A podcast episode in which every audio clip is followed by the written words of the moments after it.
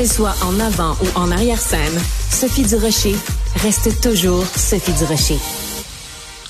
On connaît bien sûr la bibliothèque Gabriel Roy à Québec. Elle a fermé euh, il y a quelque temps de ça pour de vastes rénovations. Et là, elle va réouvrir ses portes bientôt et c'est assez surprenant la façon dont on nous vend cette nouvelle bibliothèque, n'est-ce pas, Rémi Villemur, étudiant au doctorat en sociologie?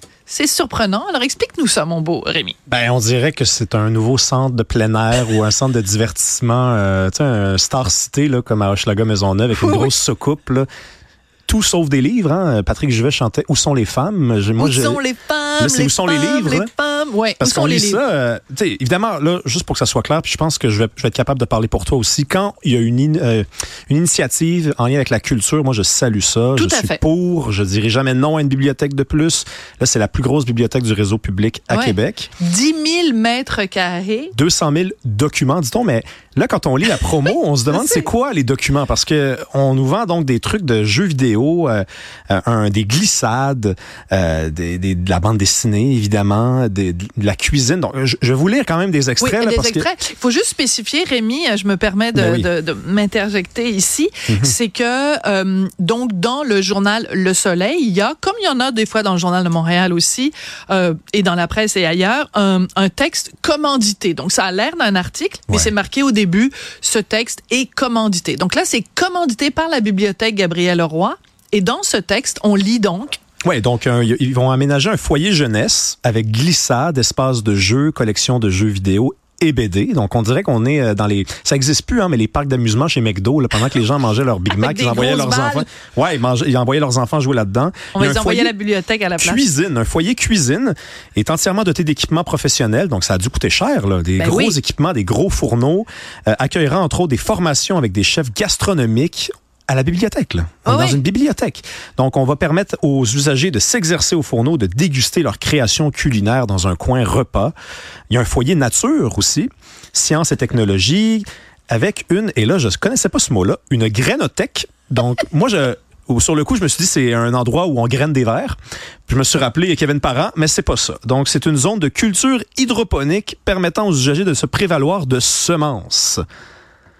Écoute, là, je veux dire, euh, y a-tu des livres là-dedans? Y a- a-tu des livres là-dedans? Ouais. Et ce qui est particulier, c'est que quand tu lis le texte, qui est quand même un texte commandité, c'est pas comme si un journaliste avait écrit Non. un texte et puis il avait oublié de parler des livres. Là, c'est un texte commandité, Ouais. donc commandé par la bibliothèque Gabriel Roy, et tu lis le texte et le mot livre n'est nulle part. Ouais, ou à peu près nulle part. Là, Non, on- il est nulle part. Ah, C'est-à-dire qu'il y a le mot lecture. Wow. Le mot lecture est là parce qu'il y a un espace de lecture, mais le mot livre n'est mentionné nulle part. Donc, on sait, on imagine que dans le coin lecture, on va éventuellement lire, mais l'accent n'est pas vraiment mis sur les livres. Ah, mais ça, c'est le cas de le dire. L'accent n'est pas du tout mis sur les livres. Puis au-delà des foyers, donc Ouais. ils vont développer un concept de 10 foyers, puis il n'y en a à peu près pas qui, qui sont en lien avec la lecture, en tout cas dans, si on se fie à la présentation. Euh, moi, c'est la manière qu'ils ont organisé. J'ai vu des photos. la- les espaces. Donc, c'est Ouais. toujours des grands espaces avec des vitres, comme pour nous faire évader. Hein, pour faire en sorte qu'on s'évade, non pas à l'intérieur de nous grâce à la lecture, mais qu'on s'évade de la lecture. tu sais, qu'on s'assoit, puis là, Oui. on regarde dehors. Puis là, c'est. Moi, il y en- il y, en a d'autres bibliothèques qui ont été euh, aménagées dans les dernières années. Il y en a une à Hochelaga Maisonneuve, c'est des vitres partout. Puis qui est contre les vitres? Personne. Mais le problème, c'est qu'est-ce que est-ce qu'on propose des vitres parce qu'on veut que les gens s'assoient et regardent à l'extérieur et oublient de lire leurs livres finalement? Je suis pas euh, nostalgique des vieilles bibliothèques où il y a du tapis Ouais. puis il y a aucune fenêtre. C'est pas ça l'affaire. C'est juste que comme il y a juste des foyers culinaires de jeux, des glissades euh, en Waydon, des, une grénothèque, mais là je me dis, écoute, la logique c'est vraiment de faire en sorte que les gens veuillent pas lire.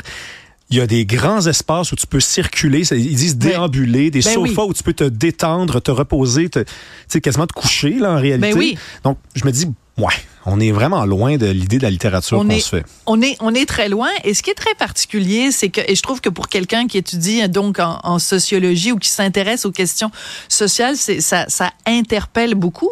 C'est que c'est comme si on, on nous dit bon, on va redéfinir l'accès à la culture. J'en suis. Euh, on va, tu sais, c'est plus un espace de vie, un espace de communauté, puis tout ça. Mais il reste quand même que euh, euh, ça peut plus juste être des livres. Pourquoi? Parce qu'un livre le sous-texte est un petit peu en train de nous dire le livre c'est plate.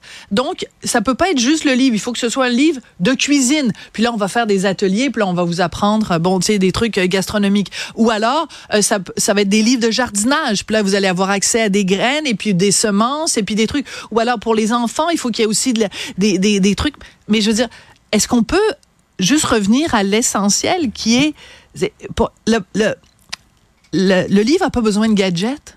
Mais, C'est ça, c'est ça mon propos. Le livre n'a pas besoin de gadgets. mais tu as tellement raison. C'est ça qu'on nous dirait, en fait. On nous dirait le lecteur a changé, donc il faut Ouais. s'adapter à lui. Moi, je veux bien, mais il faut quand même qu'en bout de ligne, il lise. Là. Hein? Est-ce que c'est ça qui, qui, qui nous attend, au moins? Au moins, est-ce que c'est ça le résultat qu'on essaye d'obtenir? Parce que là, avec euh, toute cette idée de... des écrans, des jeux vidéo, de la cuisine. Et là, quand on touche aux livres, on est quand même dans des BD, dans des livres de cuisine, dans des mangas. Je sais pas si t'es allé faire un tour chez Renaud Bré tout récemment, là, mais ça, ça donne le vertige. Là. Il y a des, il y a des Renaud Bré où il y a quasiment plus de livres. Là. Oui, mais il y a des poils à raclette, puis il y a Oh, des, ouais, euh, ouais, les- Ricardo a un plus gros cuiseurs de riz, présentoir oui, que. Ricardo! Ouais. OK, ça, ça va être le titre de ton Ben, segment. Ricardo a plus d'espace, d'espace Ben, que Shakespeare dans les librairies. Vrai. Mais on est rendu là. Mais, mais pour connaître des gens qui travaillent dans le milieu de l'édition et, des, et des gens qui font métier de vendre des livres, ils te diront, on n'a plus le choix. C'est-à-dire que si on a un endroit qui est uniquement une, une librairie où on ne vend que des livres, euh, on n'arrive pas on ne fait pas assez de ventes et donc on, on, on va mourir à petit feu. Donc, euh, c'est pour ça que dans des Renaud-Bré ou dans d'autres commerces, ben, tu as trois caclons à fondu pour euh, le dernier Guillaume Musso. C'est comme ça que ça marche. Ben, le meilleur exemple, je pense, qui illustre ce que, ce que, ce que tu viens de dire, c'est la librairie Olivieri, qui était sur la, Ben la oui. rue Côte-des-Neiges. Moi, c'était ma Ben librairie oui. préférée à Vu qu'il y avait Montréal. un restaurant euh, et, le restaurant aidait la librairie, la librairie aidait le restaurant. Il y avait des lancements, Mais- il y avait des conférences. Voilà. Et un jour, elle a fermé. Elle a été achetée par qui? Par Renaud Bré, qui a pris tous les livres d'Olivieri puis qui les a apportés de l'autre côté. Et Olivieri a disparu. Ouais. Et les livres se sont euh, diffusés, euh, dilués dans l'espèce de masse de, de, de, de, de louches et de, et de jeux de puzzle qui étaient de, disponibles chez Renaud Bré. Et Olivieri a disparu. Et, et c'est pour ça qu'il faut pas pointer du doigt les gens qui ont aménagé cette bibliothèque-là. Ils ont raison de faire ça probablement parce que Et autres- surtout dans ce quartier-là, parce que le quartier Saint-Roch, c'est un quartier plus difficile, un quartier qui en- euh, plus populaire, un quartier qui en arrache un peu, qui est en train, depuis plusieurs Mais années s'en sort maintenant, de plus en plus, oui, ouais. oui, de connaître un renouveau. Il y a plein de, de nouveaux restaurants, il y a plein, puis ça fait des années qu'il y a ça. Et, euh, et tu regardes les photos de la nouvelle bibliothèque, euh, c'est magnifique. Je veux dire, d'un point de vue d'architectural, c'est absolument euh, splendide. Mais, mais, mais ne, je veux dire, moi, quand je vais aussi au, au- au- dans une librairie, dans une bibliothèque, je m'en veux pas dans un centre d'amusement. Non, mais je sais, mais c'est là que la, la notion de courage doit revenir. C'est que il y a des gens qui décident de prendre la voie de la facilité. Ouais. Ils se disent, on a des lecteurs qui ont changé, on va essayer de faire en sorte qu'ils retrouvent le goût de la lecture, on va leur donner des écrans, on va leur donner des cours de cuisine, on va leur acheter des gros fours à, à 25 000 piastres. Mais la vérité, c'est que tu peux aussi prendre le risque d'être courageux et te dire non. Dans le temps que les gens lisaient, c'est pas comme ça qu'ils lisaient. C'est une autre façon. Donc, on va essayer de mettre moins de, moins de vitres, plus d'argent dans les rayons, plus de, de, de place pour s'installer, pas des sofas pour que les gens s'endorment, euh, pas de, de, de trucs de cuisine, pas de jeux vidéo. Les jeux vidéo, les gens en ont à la maison. Pas de glissade. Il y a suffisamment de parcs. Ils peuvent aller glisser dans la rue.